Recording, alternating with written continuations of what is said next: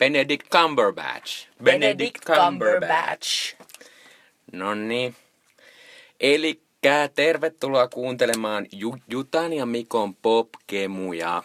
Eli Jumikemuja. Kyllä, minä olen Mikko. Ja minä olen Jutta.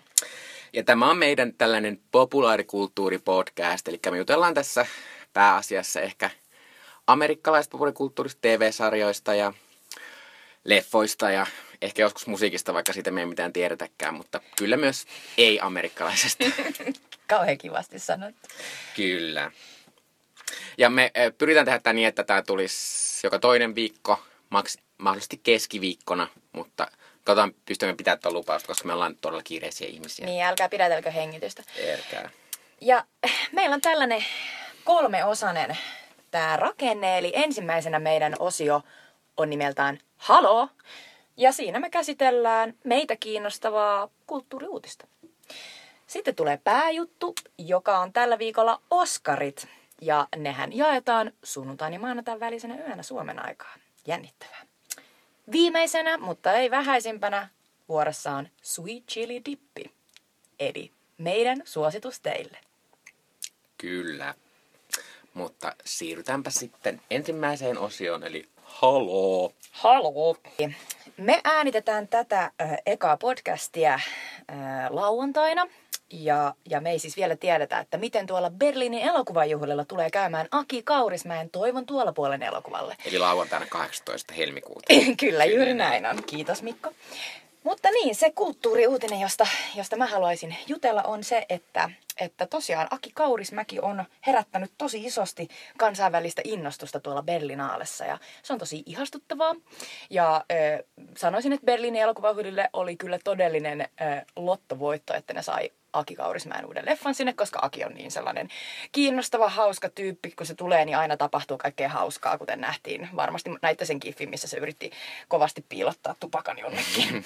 Mutta siis äh, siellä on ollut paikalla Aki-faneja, joilla on ollut jotain Aki-rintanappeja ja Aki-kylttejä ja jotenkin jännittävää, koska jotenkin suomalainen elokuvaohjaaja ulkomailla, niin ei sitä edes tajua, miten innostavaa se voi olla, varsinkin tuolla taideelokuva kautta ö, niin kuin elokuvafestari skenessä, jossa Aki on tietysti ihan super, super julkis. Kyllä. Mutta sitten täällä Suomessa vähän rupesi mietityttämään, että mikähän se meininki siellä on, kun Ylen uutisissa Aki sammalsi. Mitä olet mieltä, Mikko, tästä? No minulla on aivan sama, että, että mä oon sitä mieltä, että jos taide, taiteilija saa sen kuitenkin työnsä tehtyä, niin ja en minä ikinä ajatellut, että Aki Kaurismäki on hirveä tämmöinen PR-ihme. Ja sitten, miten toisaalta on lukenut juttuja, niin se on niiden ulkomaalaisten toimittajien ja kritikoiden mielestä vaan eksoottista, Joo, että upeeta siellä ollaan vähän. suomalainen känniä ja siellä. Kyllä. No ei, äh, ihan rehellisesti sanottuna, niin, niin se on osa myös tota Kaurismäen taiteilija myyttiä ja myös sen elokuvien niin kuin sisäistä maailmaa. Se sellainen, että juoma maistuu ja, ja tota, ö, kommentit on lakonisia ja, ja näin poispäin. Niin hän niin kuin ikään kuin elää itse sitä samaa elämää, niin se kuuluu siihen juttuun.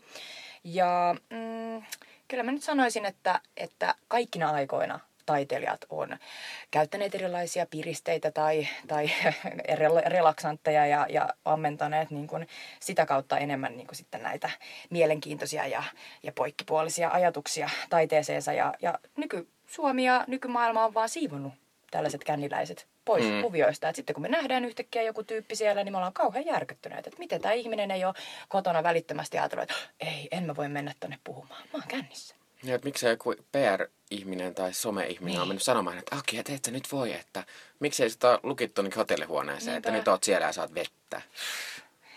Mutta siis hienoa, että Toivon tuolla puolen on siellä.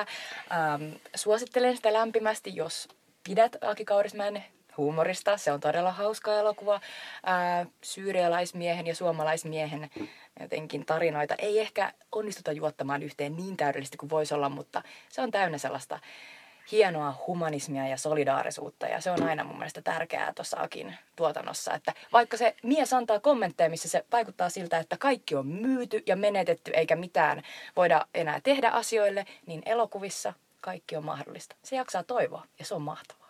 Kyllä. No miten sä luulet, että, että jos nyt tämä voitto tulee, niin miten se tarkoittaa Akin kannalta ja muutenkin ehkä tämän elokuvan kannalta? No tota, tämän elokuvan kannalta, niin no se on tietysti hieno asia, jos se palkitaan. Ja, ja myös jos Aki saa esimerkiksi paras ohjaaja palkinnon, mikä on, voi olla ihan, ihan tosi, tosi niin kuin oletettavaa tässä. Se on saanut sellaista niin hyviä arvioita ja niin paljon sellaista positiivista bassia siellä noilta ö, ulkomaisilta toimittajilta. Mutta tota, mm, et, monesti Perlinaalen elokuva palkinnot, ne ei ole samassa sarjassa esimerkiksi Kannesin elokuvajuhlien, siis Kultaisen palmun kanssa. Ne on vähän sellainen, niin kuin, että jos sä oot jo valmiiksi nimekäs tyyppi ja voitat sen, niin saat silleen, että kiitti. Ja sitten taas, jos sä oot täysin tuntematon tekijä, mikä Aki siis todellakaan ei ole, niin silloin se voi jopa auttaa sua vähän sen. Mutta mm. se on vähän sellainen, että, että ylimääräinen pikku kukka rintaan siitä sitten Akille. Ja elokuva pääsee vähän enemmän sitten varmaan maailmalle myös niin kuin pyörimään ja, ja saa siitä nostetta, että en tiedä. Voi olla, että Oskareissa voi olla myös mahdollisuus ensi vuonna. Mutta toisaalta kyllä me, kun, tässä, kun valmisteltiin tätä podcastia, niin me katsottiin vähän tuolta niitä entisiä voittajia ja aika monet niistä sitten kuitenkin ka, niin kuin katoaa aika niin. lailla. Niinpä. Et vaikka tänä vuonnahan Oscarissa on kyllä ehdolla viime vuoden voittaja. Eli Fire, Fuoco Amare. Kyllä.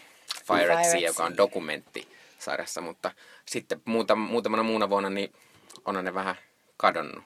Kuin Pieru Saharaan. Kyllä amerikkalaiset on tosi menestynyt. Magnolia oli ja niin, Terence Malick on voittanut joskus. Ja yllättäen myös äh, Iranista, eli äh, Askar Farhadi. Äh, Separation. Äh, Nader ja Simin ero. Ja Farhadi on tänä vuonna ehdolla myös tuolla Oscareissa parhaan ulkomaisen, ei, äh, anteeksi, vieraskielisen. Kyllä, vaikka ei sinne kaalaan pääsekään. Koska Niinpä. Kiitos Trump. tota, äh, mutta äh, tsemppiä tälle toivon tuolipuolelle. Me ei vielä niin. tiedetä, mitä siinä käy. Te kun kuuntelette tätä, niin te tiedätte, Niinpä. mutta me ei tiedetä. Good siis for you. Vielä. Kyllä. eli pääpihviin, eli Oscar Gaalaan, joka siis järjestetään 26. vai 27. välisenä yönä. Eli summa. Eli Kyllä. Oscarit, niin kuin ne H-hetki, eli parhaat Oscarit jaetaan about seitsemän aikaan aamulla yleensä. Kyllä. Ootko yleensä ollut hereillä tähän aikaan? Kyllä! Öö, mä, olen, mä olen Oscar fanaatikko sillä tavalla, että mä en siis luule, että siinä palkitaan mitenkään parhaita elokuvia, mutta mä vaan rakastan sitä, sitä itse showta. Siellä tapahtuu aina jotain yllättäviä asioita. Mä rakastan katsoa niitä mun lempinäyttelijöitä ja tekijöitä. Ja mä rakastan katsoa yllättäviä tilanteita. Että siellä on ollut aivan huikeita juttuja. Mä oon katsonut näitä lukiosta asti.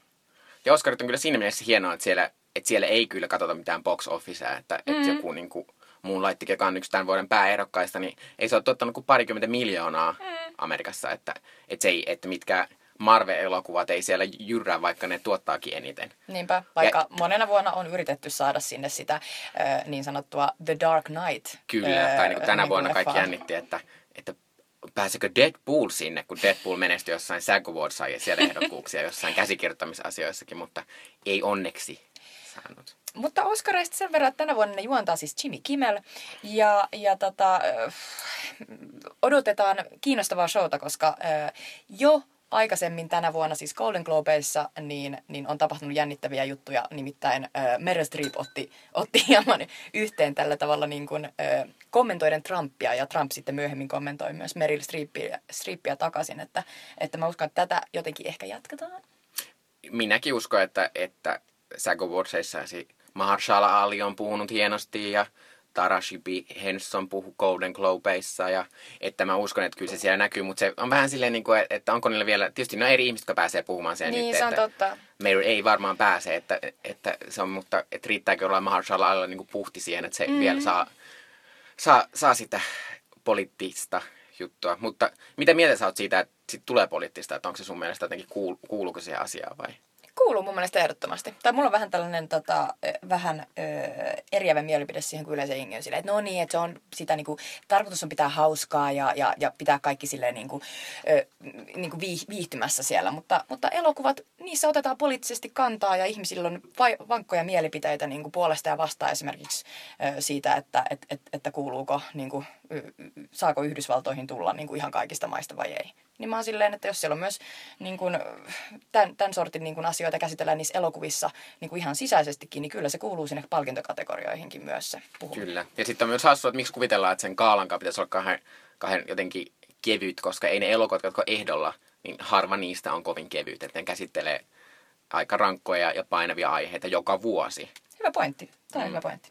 Mutta eli lähdetäänpä sitten. Eli me käydään tässä näitä tämmöisiä ns. tärkeimpiä, isoimpia kategorioita, että meillä ei ehkä ole tämmöistä asiantuntemusta mennä puhumaan noista teknisistä kategorioista, niin me jätetään ne sitten joillekin muille veikkaajille. Mutta, elikkä... Joo, me voitaisiin lähteä liikkeelle esimerkiksi ö, parhaan animaatioelokuvan kategoriasta. Ja siellä on ehdolla Kupo and Two Strings. Mikä tää oli suomeksi? En muista. En muista. Sitten, kyllä. Sitten Disneyn uusi Moana, joka on Suomessa Bajana nimellä tunnettu. Sitten My Life as a Zucchini, The Red Turtle ja Zootopia, eli suomeksi Zootropolis eläinten kaupunki. Kyllä. Ja näistähän siis, siis Kubo, nyt myös Moana ja Zootropolis ainut, jotka on Suomessa nähty. Mun mielestä Joo. ehkä Espoo Sinessä oli toi My Life as a Zucchini, joka on siis sveitsiläinen. Joo, mustakin tuntuu, että se on ollut kyllä tuota, tuolla festarikierrossa täällä Suomessa. Mutta se on hienoa, tässä näkyy tämä, että Oscarit ei ole mitenkään semmoinen box office, koska viime vuoden suurin box office menestyjä esimerkiksi Amerikassa oli, oli Doria etsimässä. Mm. Ja se oli maailmanlaajuisestikin yksi isommista leffoista. Ja eipä sitä täällä näy. Eipä näy. Toiseksi täällä on kuitenkin Zootropolis, joka oli ö, vähän aikaa vielä viime vuoden alkupuolella, niin se oli, se oli niin kuin koko vuoden niin kuin tuottosin. Sitten Dori meni ohi. Mutta tota, täytyy sanoa, että, että olen iloinen siitä, että noi veikkaus, ö, veikkaussivustot sanoo, että Zootropolis tulisi voittaa. Kyllä, mä olen ihan samaa mieltä, koska mä ihanaa. rakastin Zootropolista ja siinä tärkeä viesti, vaikka se ehkä kerrotaan, jos sitä lähtee miettimään vähän pidemmälle, se voi olla semisti kömpelöä, mutta se on silti musta hirvittävän hienoa, että noissa e, lasten elokuvissakin, koska mitä se kuitenkin on, se on värikäs ja hauska lasten elokuva, niin siinä uskalletaan kommentoida ihan tämmöisiä modernia ja nykyajassa olevia asioita. Eli periaatteessa tämä elokuva, jossa siis Pupu haluaa ryhtyä poliisiksi ja, ja kaikki koko ajan sanoo silleen, että, että sä et pysty siihen, sä oot liian pieni ja heiveröinen. Niin tässä käsitellään niin kuin, äh, kaikenlaisia niin kuin, ikään kuin ongelmia, joita tulee yhteiskunnassa, jossa siis ihmiset tulee eri paikoista ja eri olosuhteista ja, ja, ja sitten siellä on tällaisia näkymättömiä äh, ikään kuin esteitä heidän tiellään. Joo. Ja myös rasismia tässä Joo, käsitellään niin. tosi Suvaitsevaisuutta ja ennakkoluuloisuutta mm. ja rasismiakin kyllä. Mutta ihastuttava leffa ja, tota, ja se on varmaan aika selvä voittaja. Se on varmaan aika selvä voittaja. Vaikka kyllä mä, niin kun, mä itse tykkäsin Kuuposta, minkä mä kävin katsoa tuossa syksyllä.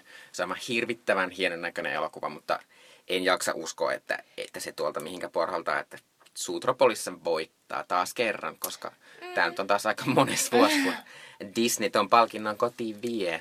Disney Pixar. Disney Pixar kyllä, vaikka Pixar ei ole Suutropolis tehnyt. Vaan. Niin, se on totta. Kyllä. Mutta tämä on myös ensimmäinen kerta, kun äh, tota, toi, toi, toi, että Pixar ei saanut ehdokkuutta, vaikka se julkaisi elokuvan. Oh-oh. Mm. Pitäisikö vähän niin kuin koventaa otteita Kyllä, siellä? ehkä jos tsempata. Joo. Sitten seuraavaa. Siir- siirrytäänpä seuraavana. Eli seuraavaksi on paras dokumentti. Kun mä sen täältä paperista löydän. Paperit god, missä se on? Mm. Ah, tuolla. Eli parhaan dokumentin Oscarin ehdolla ovat Fire at Sea, joka siis on tämä viime vuoden Berlinaaren voittaja-elokuva. Fuoco amare. Kyllä.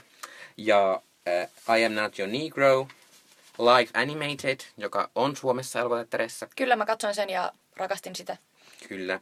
O.J. Made in America, joka on tämmöinen ehkä TV-sarja lähinnä, että se, sitä, se on vähän haastava. Kestää kuusi tuntia, katsoin sen. Kyllä, ja sitten 13 lisäys, se on kai suomeksi, on tämä Joo, Ava DuVernay. Löytyy Netflixistä. Se löytyy Netflixistä ja se kyllä kannattaa katsoa. Mutta tässä näkyy selvästi, että tässä, tässä on kaikki periaatteessa, paitsi Life Animated, käsittelee tällaista ulkopuolisuutta ja sitten näitä tämmöisiä niin kuin Amerikan, afroamerikkalaisten ihmisten tilannetta ja ongelmia. Joo, esimerkiksi O.J. Made in America, niin, niin se periaatteessa käy läpi paitsi O.J. Simpsonin aivan erityislaatuisen ja, ja älyttömän äh, sankaritarinan ja, ja downfallin, niin myös käy läpi sen äh, afroamerikkalaisten niin kuin, ikään kuin aseman parantumisen historian ja sen, miten järkyttävän suuri äh, lyönti suoraan sydämeen se oli, kun O.J. Simpsonin tämä murha oikeudenkäynti niin kuin kuvattiin vielä kaikkialle Amerikkaan ja se oli niin, se oli niin hurja, hurja niin kuin isku siihen upeeseen niin kuin mieheen. Ja myös 13 lisäys on se kertoo amerikkalaisesta nykyisestä vankilalaitoksesta ja siitä, miten se on kehittynyt siihen, että nyt nykyisin niin kuin miljoonat afroamerikkalaiset ihmiset on siellä niin kuin todella pienistä asioista ne joutuu vankilaan. Ja siinä avataan sitä, että kuinka tämä järjestelmä on kehitetty ja kuinka se on osittain myös tällaista kaupallisten intressien niin kuin, mm. ä, luomaa. Eli vankila on hyvä bisnes, sinne kannattaa laittaa ihmisiä. Kyllä. Ja sitten on tietysti I'm Not Your Negro, jota kumpikaan meistä ei ole nähnyt, mutta jonka voi nähdä Season Festivalilla. Season Film Festareilla Helsingissä tässä maaliskuussa. Maaliskuun lopussa, mm. kyllä. Ja... No, mites, ja osa, osaat sanoa mitään tuosta Fire at Seasta muuta kuin että... Öö, joo, siis se on, se on siis tota, kertoo siis tästä Välimeren pakolaiskriisistä, eli tästä samasta ö, kriisistä, jonka ö, välittömänä seurauksena myös Suomeen tuli ö, 30 000 ihmistä yhtäkkiä. Tosi no, nopeasti. Oho, meillä kaatui täällä valo. Tota, ja, ja siis se on, se on, mä en ole ikävä kyllä nähnyt sitä, ö, mä missasin jotenkin sen näytöksen, mutta tota, se kertoo siis, seuraa pakolaisia ja se on sellainen dokumentaarinen niin kuin, kamera seuraa eikä kommentoi. Pelkästään niin kuin näyttää meille heidän mm. todellisuutensa siinä, että miten he joutuu niin kuin kamppailemaan elämästä ja kuolemasta siellä merellä päästäkseen Eurooppaan. Mitäs me veikataan tuota voittajaa? Onko se OJ, joka sen vie? Mitä monet tämmöiset amerikkalaiset veikkaajat ainakin No sanon, että se on, se on aivan loistava öö, dokumentti TV-sarja. Eli ainoa ongelma siinä on vähän se, että se ei ole elokuva, mutta se on aivan järjettömän kiinnostava. Siinä on ihan uskomattomalla tavalla niin kuin yhdistelty kaikkea niin kuin upeata sellaista vanhaa TV-matskua OJn niin kuin uskomattomasta niin kuin menestystarinasta siihen uskomattoman kauheeseen tragediaan, joka sitten lopulta niin kuin rikkoo tämän koko systeemin ja, ja upean unelman. Et se on tosi kiinnostava elokuva. Kyllä se varmaan voittaa kyllä se on voittaa, vaikka tietysti kuusi tuntia on aika pitkä katsomiskokemus. Se, se on se, että jaksaako se, että ne kuinka vanhat... moni äänestäjä jaksaa katsoa sen, koska se kuitenkin on oletettavaa, että ne ihmiset myös katsoo elokuvia, joita ne äänestävät. Ja siis Oscar Akatemiasta se kerrottakoon teille, että siellä on suurin osa niistä äänestäjistä on vanhoja valkoisia miehiä. Ja tota, näiden ihmisten käsissä on nyt sitten, kuka tämän voittaa. Ja jos he jaksaa katsoa tuon kuuden tunnin niin mm. OJ, niin sitten se, voitat, sitten se voittaa. Mm tuossa 13 lisäys on toinen, mitä on joissain veikkauksissa veikkailtu lähinnä sen takia, että se on helposti saatavilla, koska se on Netflixissä. Ja myös, koska se on tunnetun ohjaajan Ava DuVernayn ohjaama. Ja ehkä jotkut myös ajattelee, että se on vähän silleen, koska DuVernay oli ehdolla, tai hän ainakin veikkailtiin ehdolla Selma, Selma-elokuvan ohjaa, ohjaajana pari vuotta sitten, mutta hänet vähän ehkä sitten, hän ei niin hyvin menestynyt sen takia, että ne kusi sen PR-kampanjan siinä, mutta ehkä se on OJ sitten kuitenkin. Joo, kyllä me veikataan sitä. Joo. Ja sitten tulee seuraava kategoria, joka on vieraskielinen elokuva. Ja tämä onkin ollut tänä vuonna aika, aika kiinnostava kategoria, koska kun nämä lopulliset viisi ehdokasta tuli julki, niin... Suomessa oli pettymys. Suomessa oli tietysti petty, pettymys jo, jo ennen sitä, eli, eli Suomi ei, Suomen, Suomen Oscar-ehdokas tänä vuonna hymyilevä mies ää, ei päässyt myöskään tuohon Oscar, ää, vieraskielisen elokuvan Oscar shortlistille, eli yhdeksän ikään kuin viimeisen leffan joukkoon, eli me tiedettiin, että hymyilevä mies ei sinne pääse. Mutta myöskään tähän kategoriaan ei päässyt mukaan äh, Elle, eli Ranskan äh, vieraskielisen elokuvan Oscar-ehdokas, ehdokas, joka on aivan huikea. Mutta tässä on siis ehdolla tänä vuonna Land of Mine. Tanskasta. A Man Called Uwe. Ruotsista. The Salesman. Se on, Iranista. se on Iranista, eli se on tämä Asghar Farhadin elokuva. Tanna, joka on Australiasta, ja Toni Erdman, joka on Saksasta. Ja no, onko sulla veikkauksia? Äh, no siis, Toni Erdmanihan se pitkään on puhuttu, että se oli niin hirvittävä menestys Cannesissa ja se sai niin hirveästi hyvää pressiä. Ja nyt pari viikkoa sitten tuli, tuli tieto tästä, että siitä ollaan tekemässä Amerikassa uutis, uusi versio. Jossa näyttelee Jack Nicholson ja Kristen Wiig. Et tiedä, miten sen saa miten toimimaan, mutta se sai tietysti tavallaan näkyvyyttä siinä, että ehkä, ehkä äänestäjät on kattonut sen sit silleen, mm. kun sitä on tolleen, koska siellä on kuitenkin iso uutinen, että Nikolsonkin on niin pitkään ollut poissa myös elokuvista. Niinpä, se on viimeksi tehnyt elokuva joskus 15 vuotta sitten. Mun mielestä ehkä 7 vuotta sitten, koska en Departedistakaan 15 vuotta. Eikö? Ei. mutta emme tiedä tästä. Mutta äh, myös äh, esimerkiksi äh, Indy Warren Ann Thompson, joka on tämmöinen äh, to- todella hyvä Oscar-veikkaa, niin se on myös vähän sanonut, että toi Salesman voi nyt menestyä sen takia, että, että koska siitä on tullut aika iso kohu Amerikassa, kun tämä elokuvan ohjaaja, eikä ne niin näyttelijätkään nyt välttämättä pääse Oscareihin tämän Trumpin. Että se voi olla vähän semmoinen Aivan mielenosoituskin osittain. takia, kyllä. Öö, mä sanoisin myös, että Toni Erdman, se myös vaatii niiltä Oscar-äänestä, että pikkasen noita perslihaksia, eli se kestää kolme tuntia. Se kestää ja kolme sitä on vaikea myydä ihmisille ilman, että sitä spoilataan mitenkään. Eli kolmetuntinen saksalainen komedia, tuut rakastamaan ja itkemään Mm. ja nauramaan. Ja sä oot silleen, että mitä? Kyllä. Mutta se on oikeasti aivan huikea, aivan huikean hauska elokuva isästä, joka yrittää lähentyä tyttärensä kanssa, joka on siis tota, todella työorientoitunut ja, ja elämän iloton. Kyllä. Et Se on niin tosi modernia nykyaikaa jotenkin. Se on, se, on, se on niin hieno jotenkin sukupuoli, eikö sukupolvi tällainen jotenkin kuilun semmoinen kuromisasia. Kyllä se tosi kaikki on hieno siinä niin vaikeeta. Ja sitten loppujen lopuksi, kun siinä päästään vauhtiin, niin itkin ja nauroin niin kuin yhtä aikaa. Että ihan klassikko. Mutta Ann Thompson on kyllä nyt sanonut, että sepä voi olla kuule Ruotsiin menossa.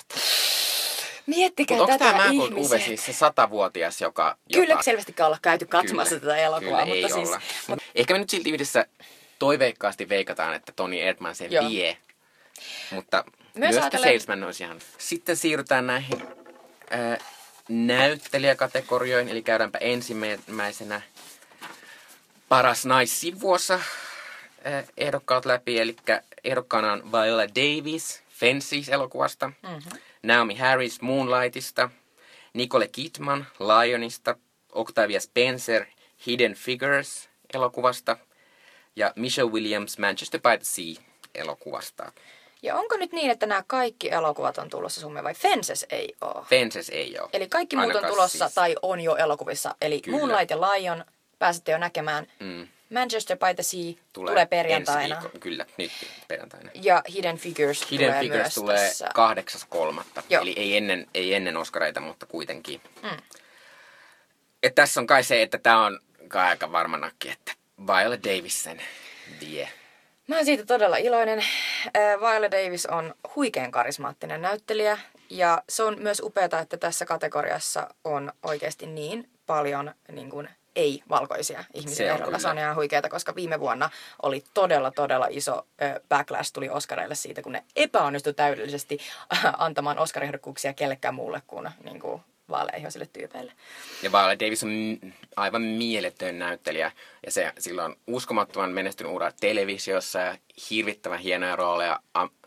Ja se oli muun muassa yksi viime vuoden menestymistä elokuvassa Suicide Squadissa, että hänellä on tämmöinen toisenlainen ruokka, sitä ei mitenkään ehkä merittinä voi sanoa. Ja se oli kuitenkin. ehdottomasti, sen voi sanoa, että Viola Davis oli parasta Suicide Squadissa. Niin, voi ehkä sanoa näin. Mikä tietysti ei ole paljon sanottu, siinä paljon, paljon mitään hyvää. Mutta, siis, mutta me molemmat ollaan sitä mieltä, että se Joo, on Viola. Viola Davis, vaikka Joo. Nicole Kidman oli kyllä hyvä Lionissa ja se, koska hänellä oli koko ajan otsatukka, niin hänen tämä ehkä mm, tämmöistä liikkumiskykyä menettänyt otsansa ei sieltä loistanut Mut Valkoankaan lailla. Hienosti ne on oppinut peittämään sen, että se Kyllä. otsa ei liiku. Well done, Wig Department.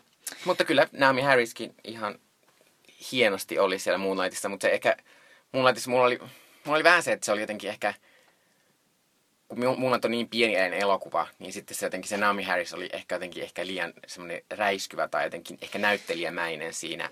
Niin Naomi Harris esittää Moonlightissa siis äh, päähenkilön tällaista yksinhuoltaja äitiä, joka siis muuttuu ihan täydelliseksi narkkariksi, eikä pysty pitämään huolta pikkupojastaan. Ja sitten myöhemmin niin kuin, katuu sitä kovasti ja näin poispäin.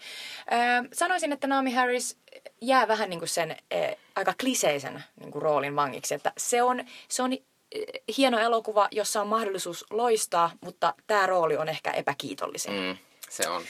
Anja pitää vielä puhua tästä, että, että Viola Davishan on periaatteessa kyllä eh, Fences-elokuvan toinen pääosa esittäjä. Mm. Että suhteessa siihen, että esimerkiksi Michelle Williams, joka oli tämmöinen, jota ajateltiin ennen kuin Viola Davis, ennen kuin Fences, nämä PR-tyypit nämä levittää päätti, että ne ajaa Viola Davisia sivuosa Oscar-ehdokkaaksi, mm. niin silloin Michelle Williams oli ennen häntä äh, tota, Tällainen varma nakki tämmönen- tässä, joo, että hän se oli voittaa voittamassa. Mutta mut se on toisaalta epäreilua. Tämä on vähän kummallista tämä sivuosa Oscarin Versus meininki, pääosa. koska, koska Val Davis on niin paljon näin, mitä mä ymmärtäisin sen Fensissä, kun sitten Michelle Williams on Manchester by the Seassa, ei se ole edes 10 minuuttia sitäkään. Ja se koko tavallaan Michelle Williamsin juttu perustuu se yhteen pieneen kohtaukseen, joka on aivan mieletön, mutta se on kuitenkin, on, on jotenkin aika epäreilua, mm. että se 10 minuuttia ja sitten saat melkein pääosassa, että se jotenkin on, mutta ei, ei se nyt ota mitään sitä pois, että Wild Davis voittaa sen Oscarin, se on todella hieno juttu ja Wild Davis on mieltä ihminen. Ja, ja, ja tämä siis kertoo jotain tästä Oscareiden tota, niin kuin Oscar Raceista, eli, eli siellä päätetään joidenkin käsittämättömien niin kuin näkymättömien, näkymättömien sääntöjen perusteella, että, että, että mihin rooliin tota, tai mihin kategoriaan ihmisiä ruvetaan markkinoimaan ja sitten PR-koneista täysille päälle. Ja sitten jos se onnistuu, niin PR on tehnyt työnsä hyvin. Kyllä, mutta nähtävästi Fensisin tyypit on tehnyt asiat hyvin, koska sinne se menee nyt. Ja seuraavaksi meillä on vuorossa mies-sivuosa kategoria. Ja täällä on ehdolla Mahershala Ali Moonlightista, Jeff Bridges Hell or High Water elokuvasta, Lucas Hedge, Hedges, Hedges. Hedges, Manchester by the Seasta, Dev Patel Lionista ja Michael Shannon Nocturnal Animalsista. Ja välittömästi on sanottava, että Nocturnal Animals on ihana elokuva, joka on liian rankka ollut selvästi Oscar-akatemialaisille, koska tämä on sen ainoa ehdokkuus. Näin, joo. Joo, mä, mä... ja Michael Shannon on siinä todella hieno todella, ja siis mä voin myös olla silleen, että menkää katsoa Nocturne Animals, se oli aivan mieletön elokuva. Ei helppo elokuva, mutta aivan mieletön elokuva. Ja niin kaudista. Tulee sellainen olo, että Tom Ford, how do you do it? Selvästi niin kuin moni, monilahjakkuus, vähän sellainen renessanssi tai italialainen. Kyllä. Renessanssin ero. Mut mutta tämä on taas tämmöinen kategoria, mikä on aika, ainakin e- tämmöisten muiden palkintokaulujen niin kuin, aika varmana nakilla se nyt äh, Moonlightin Mahershala Ali seitä on voittamassa. Ja täytyy sanoa, että siinä elokuvassa Mahers, Mahershala Alin hahmolla on käsittämättömän hieno kohtaus, jossa hän selittää pienelle pojalle, että mitä tarkoittaa sana faggot. Ja se, miten hän onnistuu selittämään sen, että se on haukkumasana, jonka tarkoitus on saada homot tuntemaan olonsa huonoksi niin se on niin hienosti selitetty, että käsi sydämellä en olisi voinut selittää hienommin omalle kummitytölleni. Mm, se on kyllä todella hieno ja, ja se oli just semmoinen, kun, Oscar, kun on näitä Oscar-elokuvia, että just tämmöinen mulle on ja tietää tavallaan ennakkoon, niin se on semmoinen, josta tulee semmoinen ding ding ding. Tämä on se, joka näkyy siinä, kun se luetaan se ehdokas sieltä, niin siinä näyttää se pikku klippi, niin tämä on se klippi. Ja se on todella, todella herkkä ja pehmeä elokuva ja se on niin sellaista stereotyyppistä niin kuin, musta mies niin kuin, kuvaa vastaan, kun olla ja voi. Ja järjettömän kauniisti kuvattu ja muutenkin. Ja Mahershala Ali tekee hienon pienen roolin siinä. Mutta toisaalta se on vähän semmoinen, koska se elokuva on myös täynnä muita hienoja mm. mies-sivuosarooleja, koska se on siis tämmöinen elokuva, jossa on niin kolmen osa jaettu ihmisen tämmöistä niin aikuistumista. Ja niissä aina jokaisessa eri tämmöinen afroakkamainen näyttelijä näyttelee sitä, että on pieni poika ja sitten teini-ikäinen lapsi ja sitten on tämä vanha, äh, vanhin näistä, ei nytkään vanha, aikuinen. aikuinen ihminen, niin esimerkiksi äh, tätä aikuista sitä Trevante Rhodes näyttelijä, joka oli musta aivan mieletön. Se oli Jop, jopa mä oon silleen, niin kuin, että minkä takia hän ei ole tätä voittamassa. Että onko tämä joku tämmöinen, että sen takia, että Mahershala Ali kuitenkin on jo tunnettu näyttelijä. On tunnettu näyttelijä. Ja saatatte muistaa, että hän, hän oli ihan prominentissa roolissa äh, House of Cards-sarjassa, jossa ilmeisesti muistaakseni hän käytti vielä pidempää nimiä, nimeään, joka on Mahersha Hal Hashbash. Gilmore. Muistaakseni. Kyllä. Äh, mutta tota, äh, ja siis hän on myös Luke Cageissa, joka on Netflixin erittäin menestynyt supersankarisarja. Kyllä, Netflixin parhaita supersankarisarjoja. Ja myös, ja myös uh, Hidden Figures elokuvassa on Mahershala Ali pienessä oh. roolissa. Mutta kai se, kai se menee tuonne Mahershala Alille, vaikka kyllä. mä kyllä sanon, että jos itse saisin päättää, niin ehkä menisin tuonne Michael Shannoniin, koska Michael Shannon on aivan mieletön Nocturnal Animalsissa. Ja se on jännittävää, koska tota, Nocturnal Animalsissa myös loistava roolin tekee Aaron Taylor Johnson, joka ö, oli sivuosaehdolla Golden Globeissa ja voitti. Ja voitti. Kyllä. Eli tästä ollaan myös keskusteltu varmasti siellä, kovasti siellä elokuvan PR-tiimissä, että kumpaa siellä nyt sitten yritetään saada niin. tähän ehdolle. Ehkä Oscarit on ennenkin rakastanut Michael Shannonia. Että Joo, hän, ne on todennut, että... Hän on prestiisimpi näyttelijä kuin äh, kaunis ja nuori. Michael Shannon on ehdottomasti kyllä lempinäyttelijöitäni, siis nykynäyttelijöiden joukossa. Kyllä, mutta ihme on, jos Mahershala Ali ei sitä voita, mikä on, mikä on kyllä hienoa, koska on todella hieno rooli ja tärkeä rooli sen elokuvassa, vaikka se ei kauhean kauan kestäkään. No niin. Mutta Eli sitten siirrytään näihin pääkategorioihin näyttelijöissä. Eli paras miesnäyttelijä. Ehdokkaat ovat, mä taas kadotin ne, tuolla. Eli ehdokkaana on Casey Affleck Manchester by the Seasta, Andrew Garfield Hacksaw Ridgeistä, Ryan Gosling La La Landista, Viggo Mortensen Captain Fantasticista ja Denzel Washington Fences-elokuvasta. Anteeksi, kun mä nauroin äsken, kun sä sanoit Hacksaw Ridge, mutta onhan se ihan mahtavaa, että Mel Gibson on tullut takaisin ja hänen, Kyllä. hänen elokuvastaan niin nyt sitten Oscar, Oscar-ehdokkuuksia satelee. Kyllä. Mutta Andrew Garfield on ihana näyttelijä. Mä olen ihan innoissaan, että hän on saanut oscar Hän on varmaan itsekin hyvin innoissaan. On. Ja tää on, tää on tämmönen ehkä näistä näyttelijäkategoriasta jännittävin, koska kaikki ajatteli, että se on Casey Affleckin palkinto, mutta sitten, sitten äh, Denzel Washington on nyt kirinnyt, että eikö Denzel Washington voittanut Zago, Zagin Ja Säk on siis näyttelijä... Screen Actors Guild. Screen Actors Guildin palkintoja. Ne, ne yleensä aika paljon niin kuin ikään kuin äh, ennustelee, että kuka tulee saamaan sen Kyllä, Oscarin. mutta sinne se Caseystä hävisi, että onko Caseyn tämä pieni skandaali? Keisin seksiskandaali. Kyllä. Eli, eli Casey Affleckin äh, menneisyydestä on nyt sitten äh, pulpahtanut pintaan tällainen rahalla sovittu ilmeisesti äh, attempted rape. Eli, eli hän, on, hän on jollain tavalla niin kuin, har, ha- niin kuin harjoittanut seksuaalista väkivaltaa jotain henkilöä kohtaan. Ja, ja niin kuin tämä, on, tämä on yritetty vaientaa. Niin kuin, ja, ja, tää aika tehokkaasti on vaimennettukin. Niin, sovittu oikeuden ulkopuolella ja, ja tota, nyt on mietitty niin kuin tietysti taas tuolla ää, netin sfääreissä, että, että pitäisikö tämän vaikuttaa siihen, että, että, tota, että Casey, pitäisikö Casey Affleckia rankaista siitä, että se on mennyt tällaista rikkaan miehen tietä ja maksanut itsensä mm. ulos tästä tilanteesta.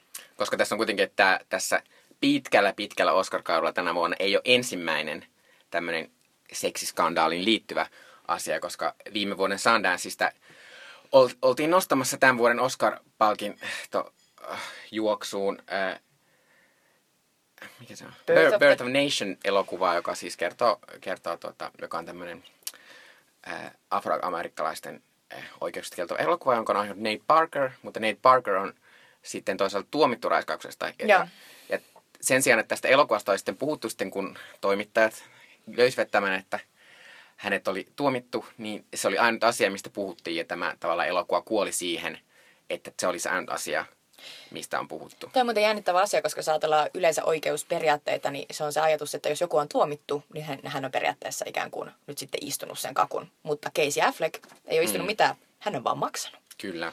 Mutta toisaalta on tämmöinen, tämä on tietysti tämmöinen vaan salaliittoteoria ja tämmöinen, mutta Casey Affleck on siis Ben Affleckin nuorempi veli. Ja hänen yksi läheisimmistä ystävistään on Matt Damon ja Matt ja Ben ovat tämmöisiä Hollywoodin kultapoikia. Kyllä. Niin nähtävästi myöskään toimittajat ei ole sen takia uskaltaneet lähteä Caseyä tästä niin kuin hiilostamaan hirveästi, koska ne pelkää, että sitten jou- sit joudutaan Benin ja Mattin mustalle listalle, niin Niinpä. sieltä ei sitten Batman nää puhele. Sinne ei kukaan halua varmasti. Ei kyllä halua. Mutta, Kuka tässä nyt sitten voittaa? mutta mä kyllä sanon sen, että itse olen tuolla Viron puolella käynyt Manchester Sean näkemässä, koska siellä sen on voinut jo monta viikkoa nähdä. Törkeetä. Niin Casey Affleck on aivan mielettömän karismaattinen ja niin hiljainen ja pieni. Ja se on niinku, kun mä vaan ajattelen sen niitä surullisia surullisia silmiä, niin mulle tulee melkein niinku itku, koska se on aivan mieletön se Casey Affleckin näyttelijätyö siinä. Missä elokuva kertoo? Hänellä on... No kun tää on taas tämmönen, että siitä se, no se alkaa siinä, että sen veri kuolee ja sitten Aivan. hänen pitää palata hänen niinku, lap, niinku siihen kaupungin, missä hän kasvoi. Ja sitten siinä paljastuu tämmöinen asia, että siellä on tapahtunut semmoinen hirveä asia siellä Casey Affleckin menneisyydessä, mutta mitä minä en tässä halua kertoa, koska se, minä en itse tiennyt sitä, sitä, kun menin katsomaan sitä elokuvaa. Ja sitten kun se tuli, niin se oli ihan silleen, itkut pois. Eli vähän tuollaista sosiaalipornahtavaa meininkiä, mutta tota, hienoa kuulla, että Casey Affleck vakuuttaa, koska Mutta- tota, vaikka sanotkin sosiaalipornattavaa, niin silti mä sanon, että minä olen tänä vuonna nähnyt jo monia hienoja hienoja elokuvia, ja Manchester by the Sea on varmasti mun tämän vuoden lempielokuva. Se oli aivan siis järkyttävän koskettavaa. Okei. Ja Mä, mä, sä oot vakuuttanut. Mä Mä, siis- mä menen katsomaan sitä heti perjantaina. Kyllä. Ja menkää tekin, kyllä. kuulijat. Mutta mitäs nyt veikataan? No, Mutta tietysti meidän on vaikeaa, koska me ei ole nähty Denzel Washingtonia. Niin, mutta eikä se toi Denzel ole. Mm. Hän on nyt saanut vähän etumatkaa ja, ja kyllä se yleensä niin tuonne Oscareihin kantaa. Niin. Ihastuttavaa nähdä Vikko tässä myös ehdolla, koska Vikko, jos joku on sellainen self-made man, joka on siis oikea taiteilija isolla teellä, vähän sellainen Aki Kaurismäki tyylinen henkilö, jota ei varmasti ole kiinnostanut kampanjoida tämän asian eteen juurikaan. Mutta silti se hän on täällä. se oli aika iso yllätys, että hän, että hän niin päästään ne asti, koska Captain Fantastic on todella pieni elokuva. Se oli kyllä Suomessakin, mutta esimerkiksi minä en sitä nähnyt, vaikka monta kertaa piti mennä katsomaan. Mutta Meillekin sitten, käy näin. Sitten tuli muita. Mutta eikä se Denzel ole. Denzel se ehkä on, koska de- Hollywood rakastaa Denzel. Joo. Ha, ö, Oscareissa pitää muistaa myös se, että jos joku on kerran sellaisen saanut, niin hän luultavasti tulee saamaan sen uudestaankin. Kyllä. Ja onko tämä nyt, jos Denzel voittaa, niin Denzelin jopa kolmas Kyllä. Oscar? Ja, tota, ja tästä päästäänkin sitten luovasti ja, ja ihan suoraan tähän eh, parhaan naispääosan kategoriaan, jossa on ehdolla eräs henkilö, joka on varmasti Oscareiden suurin suosikkihenkilö koskaan. Meryl Streep. Eli tota, ää, tällä kertaa mä olen hävittänyt nämä tyypit. No niin, paras ää, naisnäyttelijä ää, naispääosa kategoriassa ehdolla ovat ää, Isabelle Hubert Elle-elokuvasta. Hienosti lausuttu. Kiitos. Ruth Nega Lovingista, Emma Stone La La Landista, Natalie Portman Jackieista ja, kuten sanottu, Meryl Streep Florence Foster Jenkinsista. Minä kyllä nyt tästä heti haluan sanoa, mm-hmm. että minä olin kyllä hieman suuttunut tästä, että Meryl Streep sen nyt sen ehdokkuuden sai. Koska eh, se, joka kaik, kaikki on sitä mieltä, että Amy Adams nyt jäi ulkopuolelle. Ja Amy Adams, se kanto koko sen Arrival-elokuvan. Ja mä olin nähnyt Arrivalin, Arrivalin kaksi kertaa sen takia. Ja se on vielä hienompaa tajuta siinä, että, että, että ei meidän näyttelee sille, niin, että toisella ker- kerrannalla se näyttelee ihan eri asioita, mutta sä ekalla kerralla ajattelet, että se näyttelee tois juttu. Niin kuin, koska Arrivalissa on tämmöinen myös tämmöinen twisti lopussa, joka Aivan. muuttaa tavallaan sen koko alkuelokuvan. Niinpä. Ja mä olen nähnyt sen kaksi kertaa ja se on aivan, se teki mun todella, todella, todella suuren vaikutuksen se, että se Amy Adams pystyy tavallaan näyttelemään sit kahta eri asiaa samaan aikaan ilman, että se oli mitenkään teennäistä. Mutta mun on pakko puolustaa äh, Merilliä siinä, että mä en usko, että Merrill nyt mitenkään tätä asiaa ikään kuin mokas Amy Adamsin Ei puolesta, koska tietysti. Amy Adams oli kahden ison elokuvan tai kahden tällaisen Oscareihin äh, suunta, suunta, suunnanneen elokuvan pääosassa, eli Nocturnal Animalsissa sekä Arrivalissa. Ja mä olen aivan varma, että nämä Oscar-äänestäjätyypit, niin ne on äänestänyt näitä molempia elokuvia, ne on, kään, ne, on, ne on peruuttaneet ikään kuin sen Amy Adamsin pääsyn sitten tähän ehdokaskategoriaan, koska ne on jakautunut ne äänet. Se on varmaan osittain totta. Ja onhan se osittain myös totta, että, että se on myös, se Amy Adamsin näyttely on siinä aika pieni muoto, tai se on todella pientä ja semmoista hallittua ja herkkää ja hillittyä, kun toisaalta sitten niin kuin näistä ehdokkaista nähdään, niin, niin kyllä Oscarit arvostaa myös tämmöistä niin kuin räyskyvyyttä ja näyttävyyttä. Ja Kyllä. Ja Oscarit rakastaa tosielämän henkilöitä ja Meryl Streep esittää oikeaa tällaista maailman surkeimmaksi operalaulaiksi äh, nimettyä Florence Foster Jenkinsia. kyllä. Mutta siitä olen erittäin iloinen, että täällä on Isabelle Huppert, joka on Ellessä fantastinen. Ja Elle on fantastisen kiero ja järkyttävä ja ehdottomasti viime vuoden lempielokuvia äh, mun kategoriassa. Ja se, että Elle ei päässyt ehdolle ollenkaan äh, vieraskielisen elokuvan kategoriassa on mielestäni pyhänhävästys. Ja että Isabelle Huppert on tässä, on vähintä, mitä Oscar Akatemia pystyy tekemään.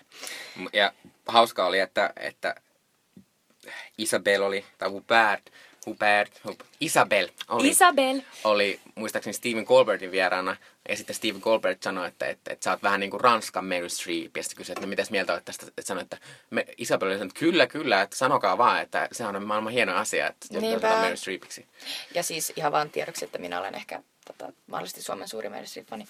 Se on totta. mutta, mutta minäkin olen, vaikka äh, nyt en puhun tälleen, mitä nyt on ihmiset Amerikasta tuolla kirjoitelleet, niin Emma Stone on luultavasti vie La La Landista, vaikka hän onkin siellä, hän on hirvittävän hurmaava ja, ja hyvin laulaa ja hieman ehkä kömpelöistä, mutta ihan Se on se pointti. viekästi tanssii ja ja siis siinä on, se on ihan semmoista acting masterclassia ne kohtaukset, missä ää, Emma Stone esittää näyttelijää. Että se näyttelee niitä semmoisia outoja poliisikohtauksia tai jotain semmoista draamaa.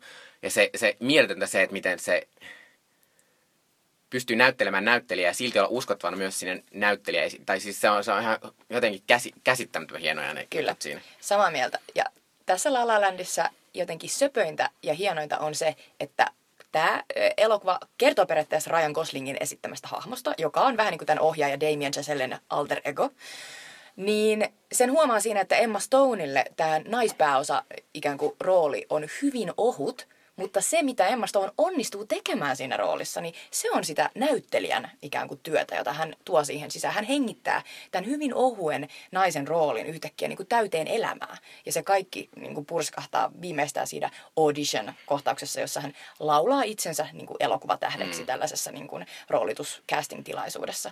Ja, ja se on tietysti hienoa myös, että tässä niin kuin Emma Stone ei ole tanssia, ei ole laulaja ja, ja antaa itsestään niin kuin ikään kuin kaiken. Hän on hyvin raakana tässä mukana. Niin se, sitä ihmiset arvostaa, että pääsee ikään kuin seuraamaan, kun joku puhkeaa kukkaan ensimmäistä kertaa ja onnistuu. Niin se on jotenkin ihanaa. Emma Stone on kyllä mä itse olen aina rakastanut Emma Stonea. Emma Stone on niin hauska ja karismaattinen. Ja se, sen karisma on aivan siis, on, vaikka Ryan Goslingkin on hirvittävän karismaattinen. Ja, ja siinä, siinä on niin paljon kemiaa siinä elokuvassa, että se on ihan...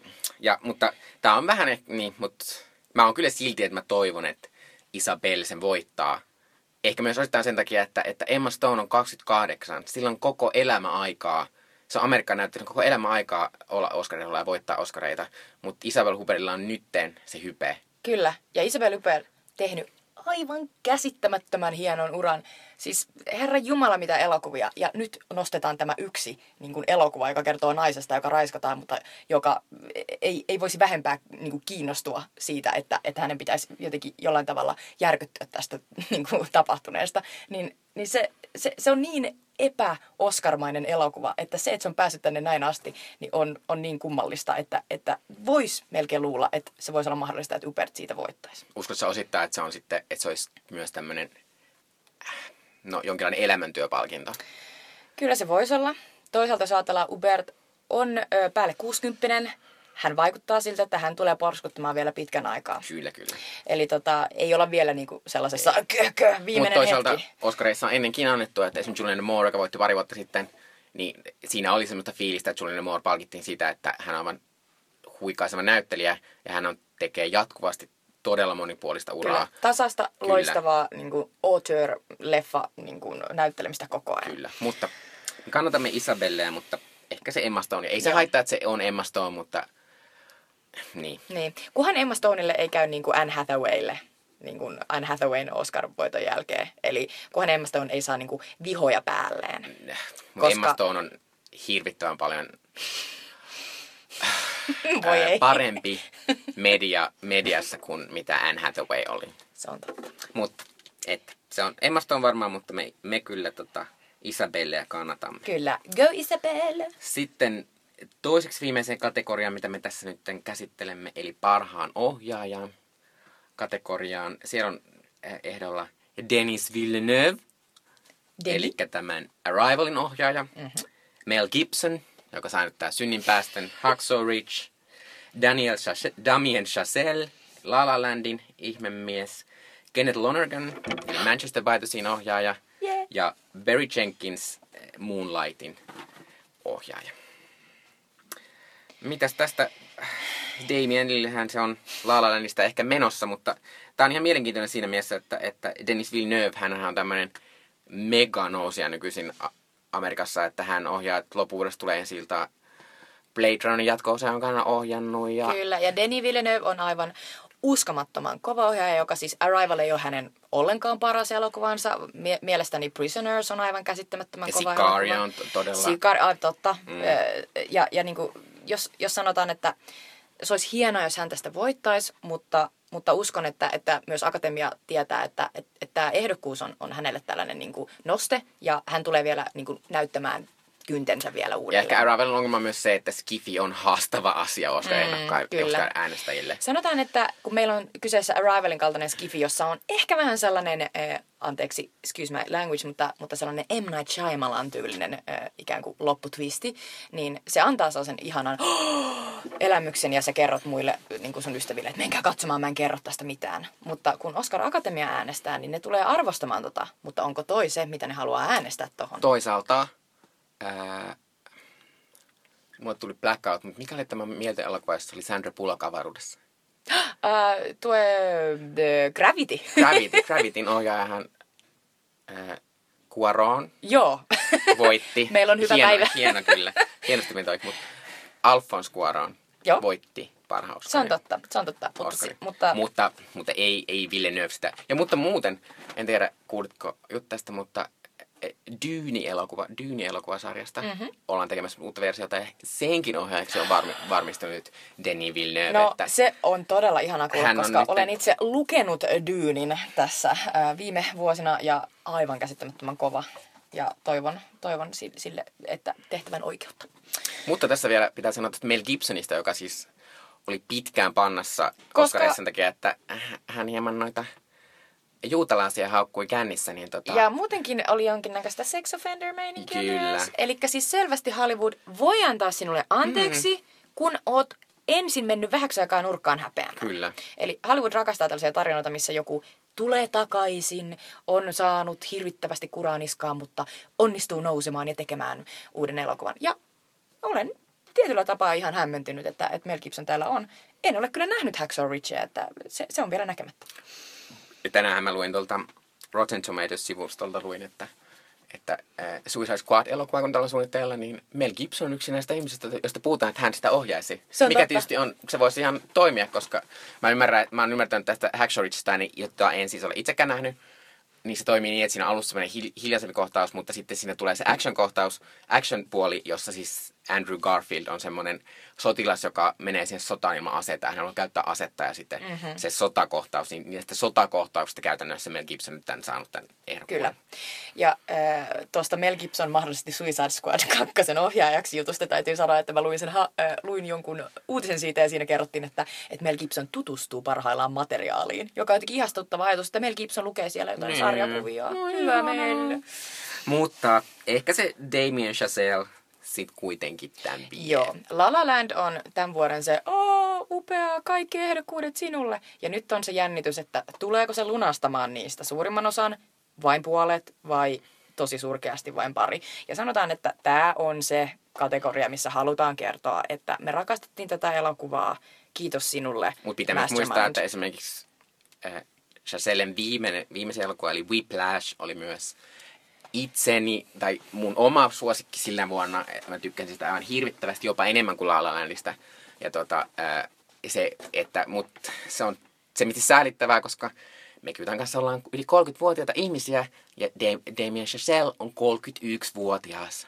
Mutta hyvä Damien, koska me ollaan vaan in oo tässä sun talentin edessä. Kyllä, mutta Damien sen varmaan voittaa. Joo, ja tota, Oletko muuten kuullut, mikä on Damienin seuraava elokuva? no, Hän ohjaa Ryan Gosling ja Louis Armstrong. Ei Louis Armstrong, kukaan, kukaan, Louis, siis, kukaan se ihminen, joka astuu eka kerran maa, äh, kuun pinnalle? Lance Armstrong. Ei, kun se on se pyöräilijä. nyt, nyt me mentiin täysin sekaisin. Öö, ku, öö, Kuitenkin tämä pieni askel ihmiskunnalle joku tämmönen.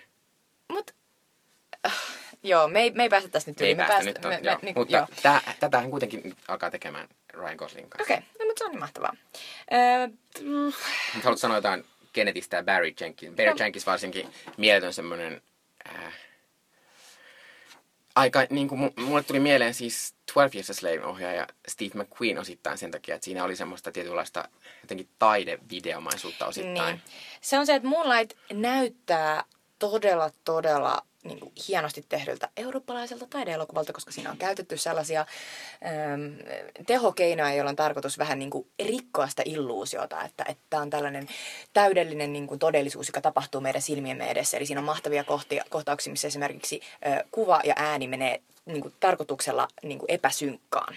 Ja, ja, tota, ja, ja tällaisista niin kuin Ja siis on hi- niin hienoja ne eri mu- äh, sinisen sävyt, joita sen käytetään. Ja, ja pitää myös muistaa, että se on aivan hirvi todella upean näköinen elokuva ja tyylikäs ja se näyttää todella laadukkaalta, mutta sen tekeminen maksaa vain puolitoista miljoonaa dollaria, joka Mikä on taas sellainen, todella että, vähän että rahaa Suomessa Amerikassa. valitetaan aina, että rahaa ei ole, mutta kyllä se, Niin. se kaikista tärkein on se visio. Kyllä.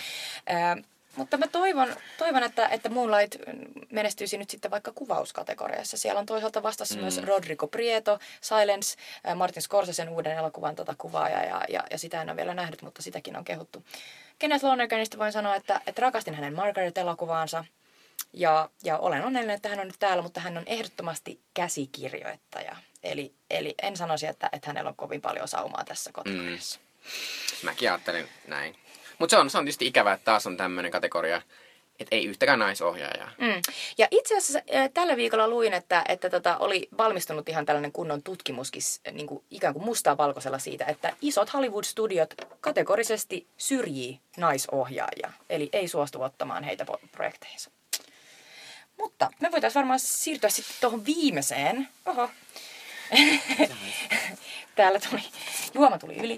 Äh, siirrymme viimeiseen kategoriaan, joka on tietysti se äh, ikään kuin kaiken kruunaava kirsikkakakun päällä. Paras elokuvakategoria.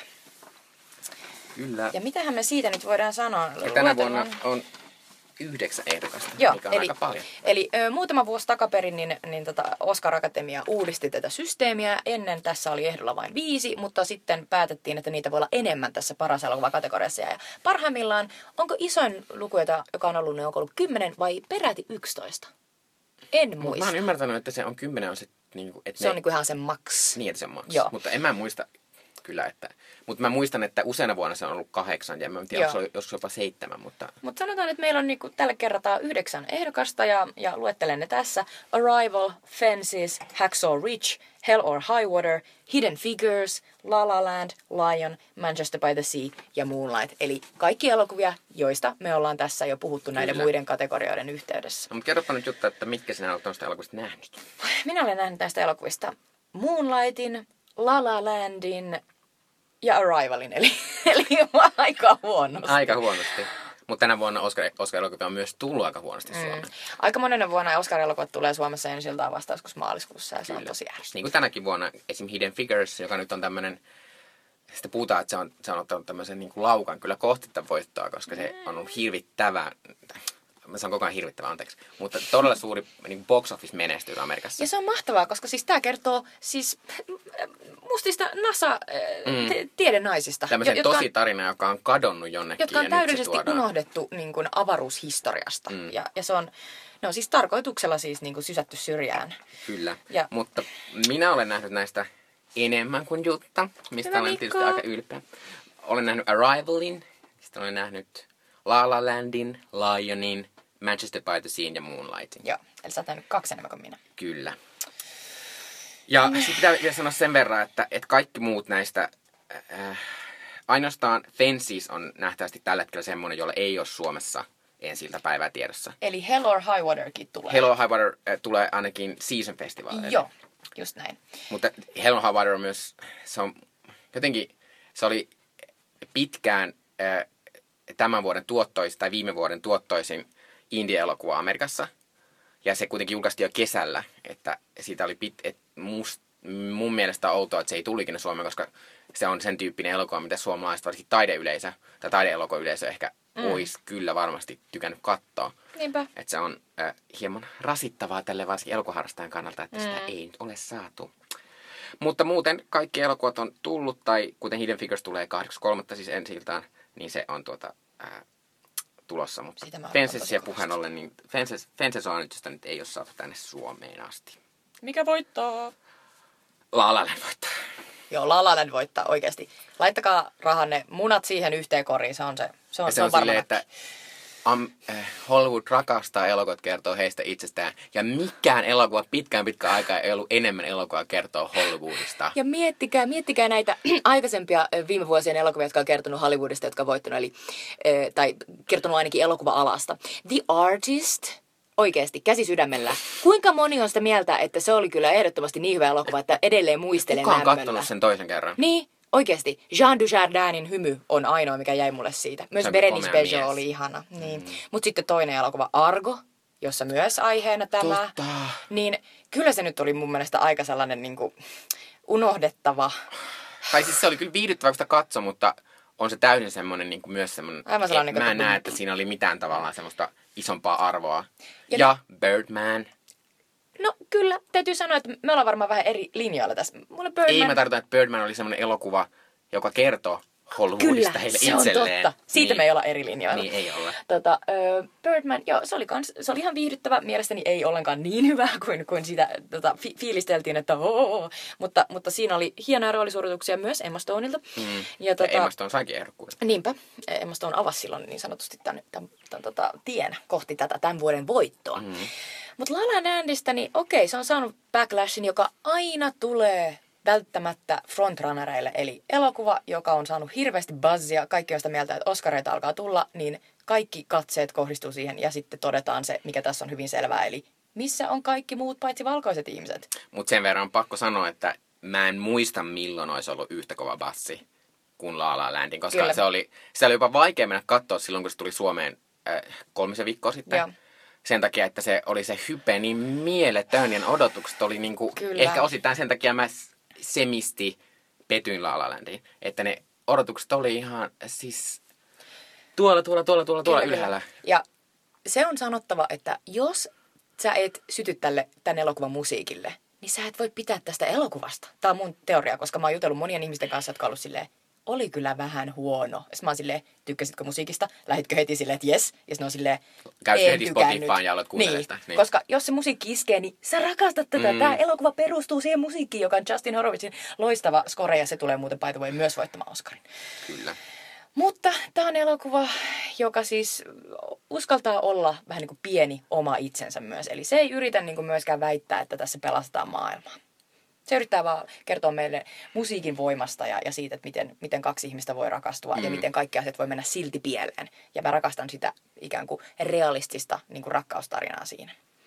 Ja La La Land on voittanut myös lähes kaiken. Eh, Sagin Ensemble, joka on Sagin siis periaatteessa paras elokuvapalkinto, niistä se ei voittanut, mutta lähinnä sitä, että se ei olisi ehdolla sen takia, että La La Landissa on käytännössä kaksi näyttelijää. Mm. Sitä voi kutsua ensembleksi. Hidden Figures voitti sen, mutta, tota, mutta pitäisikö meidän puhua vähän silleen näistä, koska La La Land sen tulee voittamaan. Ei, mm. mitään, ei ole mitään muuta vaihtoehtoa Joo, hän on. Mutta mitä sä oot mieltä muuten näistä ehdokkaista? Että, että esimerkiksi äh, Lion on tämmöinen tosi perinteinen Oscar-elokuva, mutta minä kävin katsomassa Lionin. Jutta ei, Jutta ei luultavasti aiemmin katsomaan Lionia. Voi, mutta voiko mä mun naaman? mutta mä voin, mä voin kyllä kehua Lionia. Siinä on aivan kamalan hieno alku 45 minuuttia kertoo tästä tarinasta, kun se poika eksyy sinne junaan. Ja siinä on aivan mieletön semmoinen pieni intialaisnäyttelijä poika, jolla on maailman kauneimmat kasvot ja niin ilmeikkäät. Ja se tekee se pieni poika niin semmoisia, että on silleen, että mitä sä teet ton, kun se ei puhu edes englantia se poika. Ja sitten niin kuin, mutta se on, se on semmoinen, että se elokuva loistaa se ekat 45 minuuttia ja sen jälkeen se vähän ehkä lytistyy. Ja se on kuitenkin se on hassu elokuva sen takia, että se käytännössä kertoo sitä, että ihminen etsi jotain paikkaa Google Mapsista. Se on se suurin tarina. Mä rakastin tätä, Joo. tätä kuvailua. Mutta se, se on se tarina. Ja myös mä rakastan si- sitä, siinä, tätä elokuvaa siitä, että mä oon nähnyt jossain trailerissa, että Rooney Mara, Rooney Mara esittää Dev Patelin tyttöystävää ja on jotenkin silleen, että että löydä itsesi ja muuta. Mä oon silleen, Rooney Mara on joku tällainen self-help, ihana pyöreä, pörreä, niin kuin, Mutta ymmärtävä sen mä sanon siitä Mahtavaa. elokuvasta, että Rooney Mara oli siinä kyllä täysin elin, erilainen kuin Rooney Mara yleensä, koska Rooney Mara yleensä on aika... Se on, no, Outo. kylmä kuulostaa pahalta, mutta kylmä näyttelijä. tai Niin, se on semmoinen. vähän outo, Mm. mutta, mutta just mahtavalla tavalla. Ja se, se tässä vähän mua niin kuin, no, nosti veden kielelle, kun mä Mm. kuulin, että Ruunimara vetää tällaisen roolin. Mutta täytyy sanoa, että tämä Mikon innostus, niin ehkä, ehkä mä, ehkä mä katson tän ja minä elokuvan. kävin katsomassa, minulla oli myös seuralainen, mm. joka, äh, jos tekee mieli vähän itkasta, niin minun seuralaiseni hautautui sinne jonnekin takkinsa alle, kun häntä nolotti se, miten paljon hän itki. Että jos on sellainen itkuun taipuvainen ihminen niin, ja nauttii siitä ja haluaa päästä tämmöisiä tunteita ulos, niin t- tähän Lion on kyllä hirvittävän tehokas elokuva. Eli tämä onkin sittenkin elokuva mulle. Juu. Ter- terveisin ö, ö, itkin ja, ja jotenkin niiskutin hervottomasti La La Landin lopussa. No miten sitten, jos kun me nyt La La Land sen tulee voittamaan, mutta miten jos, mä, jos sä saisit Jutta jakaa tämän palkan, antaisitko sen La La Landille? No, kuten kuulit, olen nähnyt näistä elokuvista kolme, niin tota, tämä tilanne on vähän sellainen hankala, että mä, mä, mua hirvittävästi kiinnostaa toi Hidden Figures, koko tämä niinku, ikään kuin se, mitä tässä viime vuosina ollaan tehty enenevässä määrin, eli naishistoriaa kirjoitettu, koska sitä on yritetty olla kirjoittamatta, niin, niin se kiinnostaa mua ihan kauheasti. Hidden Figures on hirvittävä hieno siitä, että kun usein puhutaan siitä, että miten yleisö ei kiinnosta naisten tarinat tai tumma-ihoisten ihmisten tarinat. Tai, ja sitten toi Hidden Figures on siis tuottanut enemmän kuin La La Land Amerikassa. Niin. Eli mua todellakin Et naurattaa aivan- aina toi, ei kiinnosta naisjutut tai muiden ihmisten jutut kuin valkoisten heteromiesten jutut, niin paska puhetta. Sen takia mä haluaisin äh, ensinnäkin, että Hidden Figures jotain voittaisi, ja, mutta mä en ole nähnyt sitä, mutta sanotaan, että se, se voisi olla yksi mun tällainen mm. lemppari. Että se on semmoinen, että ei haittaisi. Ei haittaisi. Ei haittaisi. Mites Mikko? No mä itse, itse rakastin, rakastin, rakastin Manchester Byta siitä. Ja mä, mutta se on todella semmoinen elokuva, että mä ajattelin, että ei sen ehkä tarvitse sitä Oscaria voittaa. Ja se on se, niin kuin puhuttiin Casey Affleckissa alussa, niin se jotenkin on semisti ehkä Tahrintunut? ta- tahriintunut se elokuva siinä. Mutta, mutta mä ehkä silti, silti, jos mä saisin päättää näistä, näistä elokuvista, mitä mä oon nähnyt näistä, niin se on luultavasti se mun suosikki näistä. Mm. Jopa Moonlightin ohi, vaikka mä sanoin kyllä, vaikka me ei nyt olla puhuttu hirve, hirveän paljon siitä, miten Moonlight on todella hieno ja koskettava elokuva ja kuvaa hienosti miehisyyttä ja maskuliinisuutta ja tämmöistä afroamerikkalaista kulttuuria ja semmoista kovuutta ja sitten kuitenkin se on aika pehmeä elokuva ja siinä käsitellään homoseksuaalisuutta ja semmoista, miten se pitää peittää ja jotenkin... Ja, ja, ja se on niin hellyyttä täynnä oleva elokuva, niin kuin, kuitenkin, joka kertoo niin kuin kovista miehistä. Niin mä oon silleen, että rakastin, rakastin, rakastin. Ja kauhean kauniisti kuvattu. Ja, ja, ja, tota, ja se oli elokuva, johon mä olisin halunnut jäädä. Eli kun tämä elokuva loppui, niin musta tuntui, että se loppui täydellisesti. Mutta silti mä olin pettynyt, koska mä olisin halunnut jatkaa niiden hahmojen kanssa. Mutta pitää nyt sanoa tästä vielä tästä, että minkä takia myös, ei vaan sen takia, että, että äh, Hollywood-ihmiset rakastaa elokuvissa kertoa heistä itsestään, mutta myös sen takia, että Lalan luultavasti voittaa, että, että tässä on vähän sama meininki, kun puhuttiin Adams- Adamsista alun, alussa, että, Mm. että se on jakanut niitä ääniä, koska tässä on nyt vastaan periaatteessa La La Land, joka on tämä valkoinen, valkoisten elokuva tai valkoinen elokuva tänä vuonna, joka menestyy. Siinä on vain John Legend on niin kuin ainoa tällainen niin Kyllä. ihminen. mikä on ollut myös vähän skandaalin aihe, että siinä jatsia hirveästi ja jatsi on kuitenkin afroamerikkalaista musiikkia ja siinä on aika vähän niitä. Jatson mustien keksimä niin musiikki. Ja, ja Kyllä. niin kuin, se on tärkeää, että John Legend esittää, esittää sitä ainoa henkilöä, joka on silleen valmis kompromisseihin ja ikään kuin ton elokuvan sisäisessä maailmassa pilaamaan niin. jatsin. Tai että hän on periaatteessa elokuvan pahis, mikä ei oikeasti ole. Mutta siis, äh, että sitten on tämä juttu, että on tämä So White-elokuva, joka on La La Land, ja sitten on tämä nämä vaihtoehdot, jotka on näitä afroamerikkalaisista kertovia elokuvia, mutta kun niitä on niin monta nyt, kun on Hidden Figures ja Fences ja Moonlight, kaikki kertoo näistä asioista, mm. niin ne tavallaan jakaantuu se semmoinen, mm.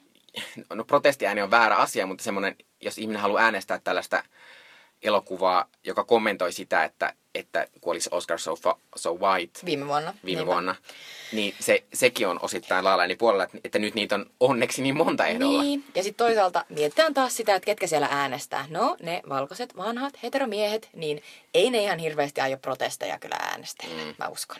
Vaan ne aikoo äänestää sen mukaan, mihin, mistä ne on vaikuttunut eniten. Kyllä. Eli kyllä se varmaan sen takia just on toi La La Land.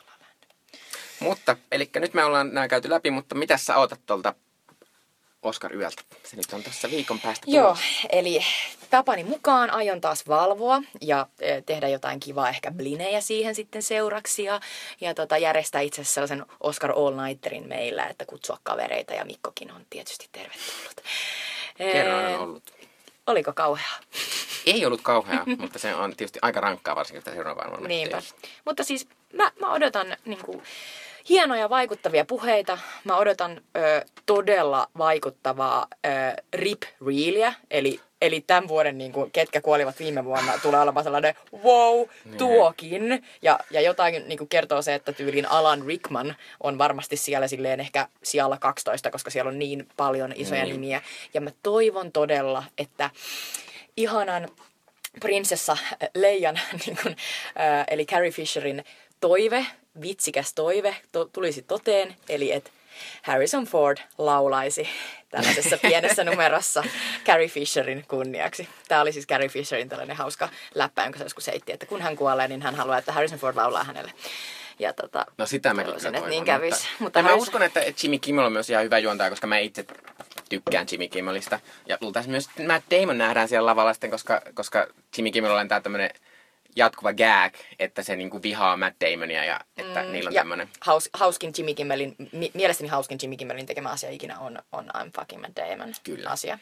Mutta tota, äh, Jimmy Kimmel ei hirvittävästi odotuksia. Mä luulen, että hän on varmaan aika sellainen basic-tyyppi. Mm. Monesti Oscar-juontajat on niin tylsiä. Ja mä oon enemmän niiden vanhakantaisten Bob Hope, Billy Crystal-juontajien kannalla, jotka tulee ja laulaa jonkun hauskan potpurilaulun kaikista äh, niin kuin elokuvista ja, ja, ja esillä olevista tähdistä. Ja itse asiassa mun lempi vuosi ihan viimeisen katsotaan, kymmenen vuoden aikana niin on varmaan ollut se, kun Alec Baldwin ja äh, autan nyt Martin. Steve Martin juons yhdessä. Kyllä. Koska siinä oli sellaista niin kuin, hyvää kettuilua ja, ja hyvää sellaista niin kuin, Damn Helen Mirren. Damn Helen Mirren. It's game.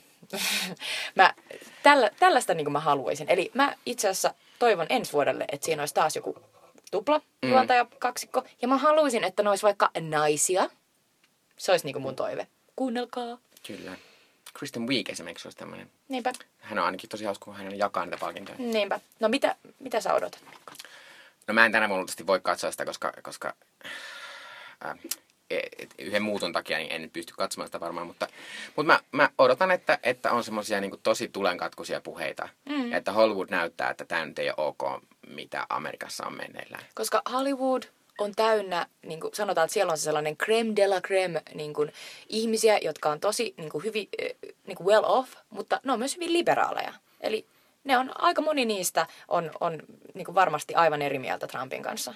Ja kyllä mä otan sitäkin, että, että vaikka se on vähän semmoinen selkääntaputtelumeininki, mutta se, että, että monet ei-valkoiset näyttelijät ja tekijät ja osaajat palkitaan, koska Ihan Koska- vaan Trumpille keskisormella. Kyllä, ja, mutta ihan vaan sen takia, että, että, että näyttää, että elokuvat ei ole vaan valkoisille, ja niitä ei pidä tehdä valkoisille, vaan maailma on täynnä erilaisia ihmisiä, erinäköisiä ihmisiä, jotka haluaa katsoa ja haluaa tehdä elokuvia, ja että sitä juhlistettaisiin. Neil! Arms, Armstrong, Neil. Armstrong, tämä ää, astronautti, joka astui kuun pinnalle. Me ei olla tyhmiä, mutta Me ei olla kaikille ty- ihmisille kaikille tulee välillä blackout. Ja niin monia nimiä me ollaan nyt muistettu, että oli vaan tommonen. Niinpä. Että, Ja mun on pakko kertoa hauska tarina, eh, itse asiassa vitsi. Eli kerran yksi tyyppi sanoi, että, että kun se oli unohtanut jotain, niin se kertoi kavereille, että mun tuli ihan järkyttävä blackjack. No niin. Oli. Mutta nyt on meidän viimeisen osion aika, eli viikon sweet chili dippi. Niinpä, sweet eli, chili dippi. Eli asia, mikä on tehnyt meidän viime viikosta paremman ja kivemman ja semmoisen asian, mihin voi uppoutua, kun on väsynyt ja Niinpä. haluaa jotain kivaa asiaa. Eli tämä on meidän suositus teille. Suositus teille.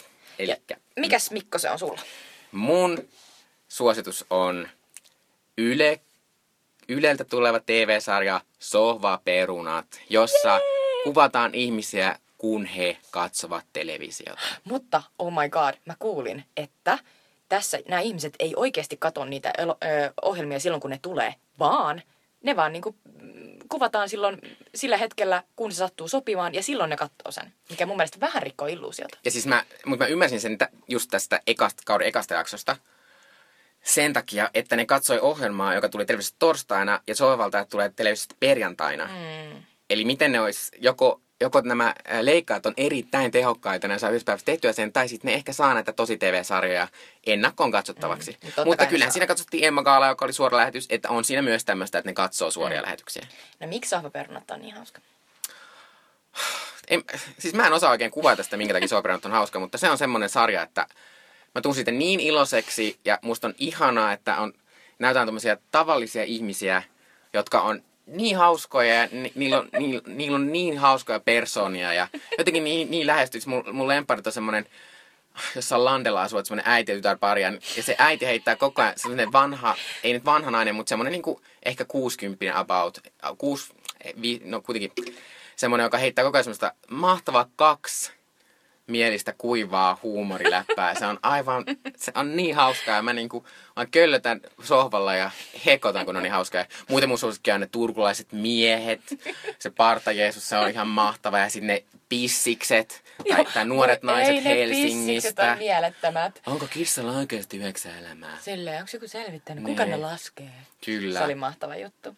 Joo, mä, mä, mä komppaan kyllä sohvaperunat on aivan ihana. Se on, se on niin hyvä mielen elokuva ja se on sellainen, mitä nykyisin tarvitaan, kun uutiset on täynnä kaikkia. Mä täytyy sanoa, että, että niinku se, seuraava next step olisi se, että, että joku kuvaisi, kun Mikko, sä katot sitä sohvaperunaa. Mm, toi on aika. Niin, se olisi sohvaperunat vol 2. Se olisi, niin, tai joku semmoinen, semmoinen sub-show, joka tulisi netissä. Niinpä. Kyllä. Mikäs sun vinkki on? No mun vinkki on, Girls. Girls. Girls. Lena Dunhamin Super Show, joka on nyt päässyt kuudenteen eli viimeiseen kauteen ja se on nyt alkanut. Sniff. Okei, okay. sanotaan nyt suoraan, että tämä sarja on tehnyt mut aivan hulluksi välillä. Mä oon ollut silleen, että mä inhoan näitä hahmoja, miten ne voi olla niin täysin pääperseessä ja miten ne voi valittaa näistä asioista ja miten ne voi aina sotkea kaiken. No, yllätys, yllätys. Silti mä olen jotenkin niin kuin, kasvanut ja oppinut ymmärtämään näitä tyyppejä ja todennut, että okei, mun ei tarvi hyväksyä sitä, mitä ne tekee, mutta tällaisia ihmisiä on olemassa. Ja monesti niiden ongelmat ja kaikki, mitä Hanna, Chesa, Shosanna ja Marni tekee, niin, niin jotenkin siinä on niin paljon yhtymäkohtia myös oman elämän kanssa ja tajuu, että et, et ei, loppujen lopuksi ei ole kauhean niin kuin, kaukana se meininki siinä. Ja mä kyllä sanon tästä, että mä itsekin tykkään Girlsista, mä oon aina tykännyt Girlsista, mutta mä just viime viikolla matkustin Helsingistä Joensuun onnibussilla ja sitten se kestää kuusi tuntia. Mä katsoin sen aikana Girlsin toisen kauden, joka on aivan hirvittävä rasittava asia.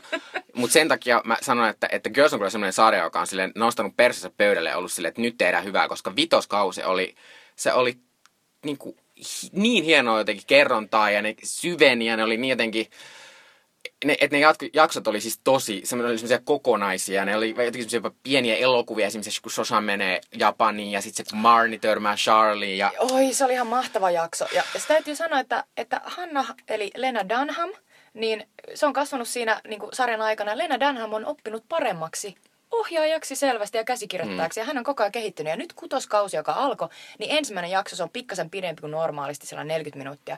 Niin katsokaa, se on niin hauska. Heti oh. ensimmäisenä niin kuin Lena Dunham lyö pöytää sellaiset kritiikit ja ne hate mail-kamat, mitä hän varmasti joka päivä tyyliin saa. Eli puhutaan siitä, että et, et miten niin kuin, se ei ymmärrä oikein mistään mitään, mutta silti sillä on hirveästi sanottavaa. Sitten se menee niin kuin tällaiselle upealle surf-campille. Jossa opettajana sit... on Riz Ahmed. Oi, Riz ihan Ahmed. Riz Ahmed. Me rakastamme sinua. Rakastan Riz Ahmed. Ja sitten Riz Ahmedin kanssa se rupeaa tietysti heti sellaiseen upeaan seksisuhteeseen, jossa pyöritään rannalla niin kuin, ä, täältä ikuisuuteen elokuvassa. Ja, ja hiekkaa menee vaginaan. Ja siis se, se on niin... Ja siis missään niin kuin... alastomuus ei ole ollut hauskempaa, jotenkin vapauttavampaa sitä, kun Lena Damha ottaa siellä pilluunsa aurinkoa. Kyllä, vagina aurinkoa. Niin kuin Shailene Woodley konsana. Ja... Niinpä.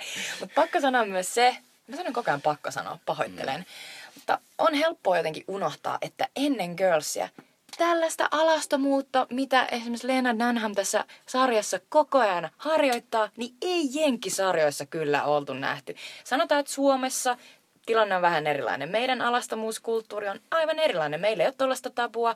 Mä oon nähnyt pienenä esimerkiksi, sanotaan joku liian paksu perhoseksi, niin kun, juttu sai mut aivan niin kun, tolaltaan, koska siinä on muun muassa sellainen järkyttävä ää, tota, keskenmenokohtaus, mutta, mutta, mutta siis Kaarina Hazard niin kun, oli siinä ihan, you know, reva levällään ja, ja tällä tavalla ollaan niin kun, suomalaisissa sarjoissa ollaan nakuina, mutta Jenkeissä ei olla. Ja jos Jenkeissä ollaan nakuina, niin sitten se ollaan Game of Thrones-tyylillä, eli näytetään niin kuin siltä, että ollaan just tultu jostain salilta. Kyllä. Mutta sitten yhtäkkiä, kun Lena Dunham on, on siinä päärynä vartaloineen, niin, niin se on jotenkin mahtavaa. Ja myös se, että et, et näillä ihmisillä on niinku ihan oikeat karvotukset ja, ja niinku kaikki on niinku sellaista oikeata ja, ja hikistä. Niin mä arvostan. Kannattaa katsoa Girlsia. Kannattaa katsoa Girlsia mites, meidän pitää lopettaa, kun tämä on kestänyt aivan sairaan kauden. Joo, pahoillamme. Pahoillamme, mutta jos on joku jakson kuunnella, niin uh. Mutta tota, äh, mit, nopea veikkaus, yksi asia, mitä tulee tapahtumaan ennen kuin Girls loppuu. Jessa ja Adam saa lapsen. Luultavasti. Luultavasti. Joo. Ja mun veikkaus on se, että, että ne ajatuu erinäinen ne ystävät, että Lena ehkä saa uusia ystäviä, joita se niin kuin löytää. Koska tossakin oli sellaisia ituja siitä, että miten ne se, että mitä, mitä on myös kritisoitu Girlsissa paljon siitä, että ne hahmot on tosi epäpidettäviä ne koko ajan tekee semmoisia hirvittäin itsekkäitä asioita, niin ehkä se sitten alkoi näkyä siinä myös siinä ystävyydessä. Tuo on muuten hyvä pointti. Se voi ehkä loppua siihen, että Lena löytää jonkun uuden niin kuin jengin. Kyllä. Mutta kiitos, jos olette jakson kuunnella ja me palaamme toivottavasti kahden viikon päästä. Niinpä. Kiitos. Kiitos, kun osallistuit meidän popkemuihin. Moi moi! Moi moi!